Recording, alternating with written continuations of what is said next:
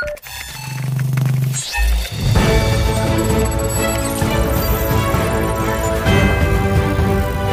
thảo trên tay.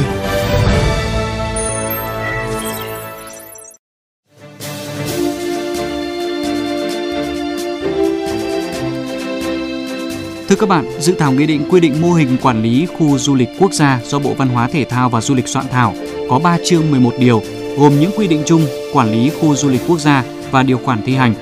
Cụ thể về mô hình quản lý, dự thảo quy định khu du lịch quốc gia được thành lập theo mô hình đơn vị sự nghiệp công lập, trừ trường hợp khu du lịch quốc gia do doanh nghiệp tự đầu tư phát triển. Khu du lịch quốc gia nằm trên địa bàn một tỉnh thì Ủy ban nhân dân cấp tỉnh quyết định thành lập ban quản lý. Trường hợp khu du lịch quốc gia nằm trên địa bàn từ hai tỉnh trở lên, Ủy ban nhân dân cấp tỉnh quyết định thành lập ban quản lý đối với phạm vi của khu du lịch quốc gia trên địa bàn do tỉnh mình quản lý và thống nhất quy chế phối hợp quản lý với Ủy ban nhân dân tỉnh còn lại. Trường hợp khu du lịch quốc gia do doanh nghiệp đầu tư hình thành, mô hình quản lý khu du lịch quốc gia theo quy định của pháp luật về doanh nghiệp.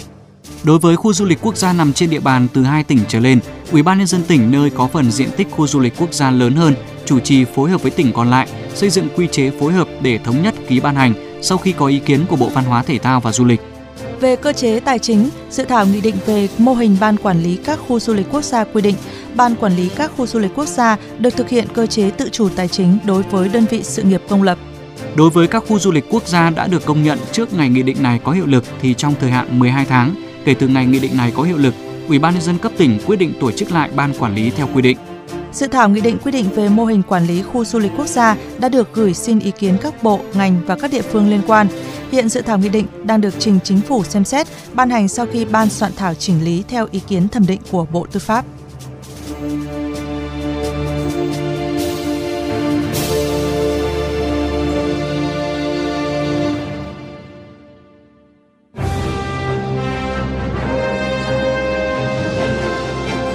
Tiếng nói lập pháp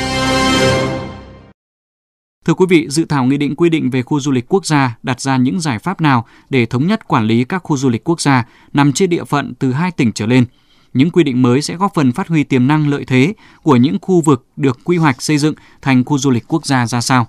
Phóng viên VOV Giao thông có cuộc phỏng vấn ông Hà Văn Siêu, Phó Tổng cục trưởng Tổng cục Du lịch, Bộ Văn hóa Thể thao và Du lịch, đơn vị chủ trì soạn thảo nghị định. Lâu nay mô hình quản lý các khu du lịch quốc gia nằm trên địa bàn từ hai tỉnh trở lên chưa thực sự hiệu quả. Dự thảo nghị định giải quyết vấn đề này như thế nào ạ? Đây là một nội dung có sự quan tâm tranh luận rất nhiều và cũng rất khó mà cho đến nay cũng chưa giải quyết được một cách thỏa đáng. Hiện tại chỉ có hai khu du lịch quốc gia nằm trên địa bàn hai tỉnh như vậy. Chúng tôi nhận thức rằng pháp luật phải quản lý hiệu quả cái khu du lịch quốc gia này vì vậy, dự thảo nghị định đã đề xuất các phương án. Phương án thứ nhất là mỗi ủy ban cấp tỉnh có một cái ban quản lý để thực hiện việc quản lý khu du lịch quốc gia trên phần địa bàn của tỉnh mình. Nhưng phải có một quy chế phối hợp với cái tỉnh còn lại trong cái việc quản lý. Mà cái quy chế phối hợp này phải có vai trò tham gia ý kiến quyết định của Bộ Văn hóa Thể thao và Du lịch để quy chế phối hợp này có tính khả thi mà nó điều phối hài hòa được cái việc quản lý giữa hai tỉnh trên một khu du lịch quốc gia cũng có ý kiến đề nghị có thể các khu du lịch quốc gia thuộc địa bàn hai tỉnh ấy, thì đề xuất ban quản lý khu du lịch quốc gia thuộc bộ văn hóa thể thao và du lịch tuy nhiên trong cái nghị định này dù ban quản lý thuộc đâu thì nó vẫn phải thực hiện những nhiệm vụ chức năng và hoàn thành cái sứ mệnh là quản lý khu du lịch quốc gia như vậy theo ông nếu dự thảo nghị định được ban hành thì nó sẽ có tác động xã hội như thế nào nghị định này là mong đợi của toàn ngành từ lâu để định hình và định hướng phát triển du lịch thông qua phát huy vai trò của những khu du lịch quốc gia là những cái trọng điểm du lịch của cả nước. Theo cái quy hoạch tổng thể phát triển du lịch Việt Nam đến 2030 ấy, thì Việt Nam có 49 địa bàn tiềm năng để đầu tư phát triển trở thành khu du lịch quốc gia. Với những cái tài nguyên du lịch đặc sắc về thiên nhiên và văn hóa thì 49 khu tiềm năng này sau khi được quy hoạch, được đầu tư, phát triển và được công nhận là khu du lịch quốc gia sẽ trở thành những cái ngôi sao sáng, những điểm đến hấp dẫn nhất là những cái thương hiệu du lịch mạnh nhất của du lịch Việt Nam trên bản đồ du lịch Việt Nam và cái du lịch thế giới. Nghị định này sẽ là một đường hướng là khuôn khổ định hướng quản lý làm sao hiệu quả nhất và có một cái lộ trình sợi chỉ dẫn dắt quá trình phát triển theo chiến lược phát triển chung của du lịch Việt Nam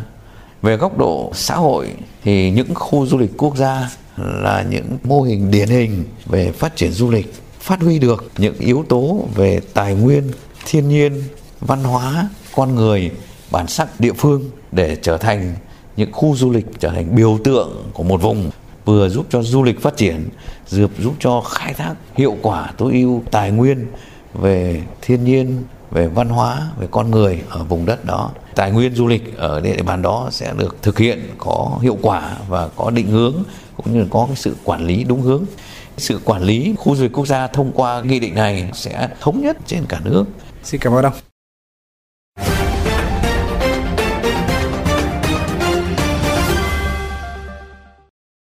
Thưa quý vị, những quy định mới tại dự thảo nghị định quy định về mô hình quản lý các khu du lịch quốc gia đã đáp ứng được nhu cầu bức thiết của thực tế đặt ra. Nếu được ban hành, dự thảo nghị định này sẽ có những tác động xã hội như thế nào? Phóng viên của kênh VOV Giao thông đã phỏng vấn tiến sĩ Đinh Xuân Thảo, nguyên viện trưởng Viện Nghiên cứu Lập pháp của Quốc hội.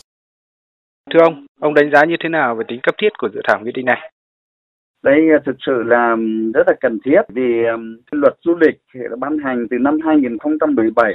chính phủ đã có cái nghị định hướng dẫn thi hành cái luật rồi, nhưng riêng nội dung về mô hình quản lý khu du lịch là chưa được quy định. Cho nên hàng chục khu du lịch quốc gia trong cả nước có nhiều mô hình quản lý khác nhau. Có những nơi thì là một cơ quan quản lý hành chính nhà nước, có nơi theo mô hình của doanh nghiệp, thậm chí có nơi chưa có tổ chức để chuyên trách quản lý khu du lịch cho nên việc ban hành nghị định để quy định về mô hình quản lý khu du lịch quốc gia rất là cần thiết, rất là cấp bách.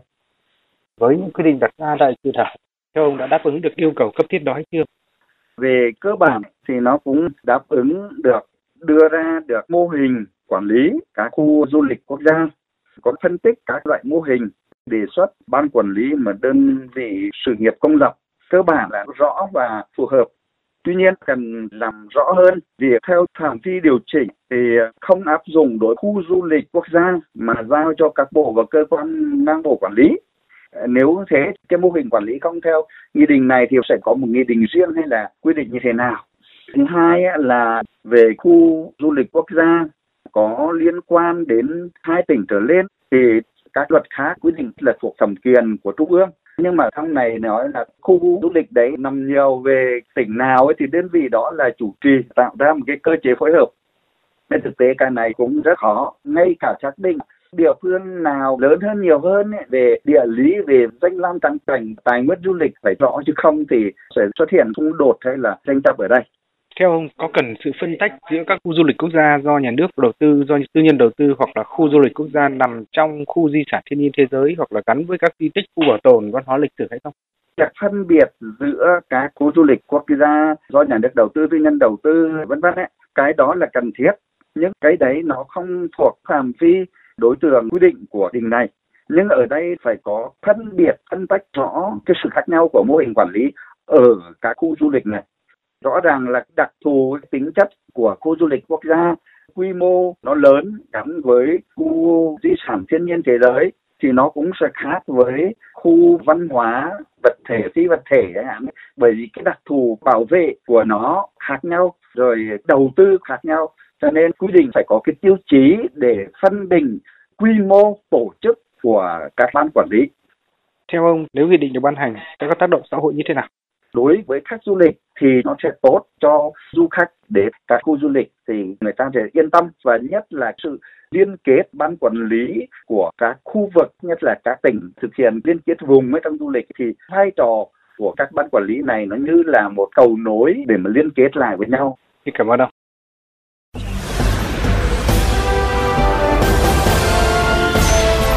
Góc công dân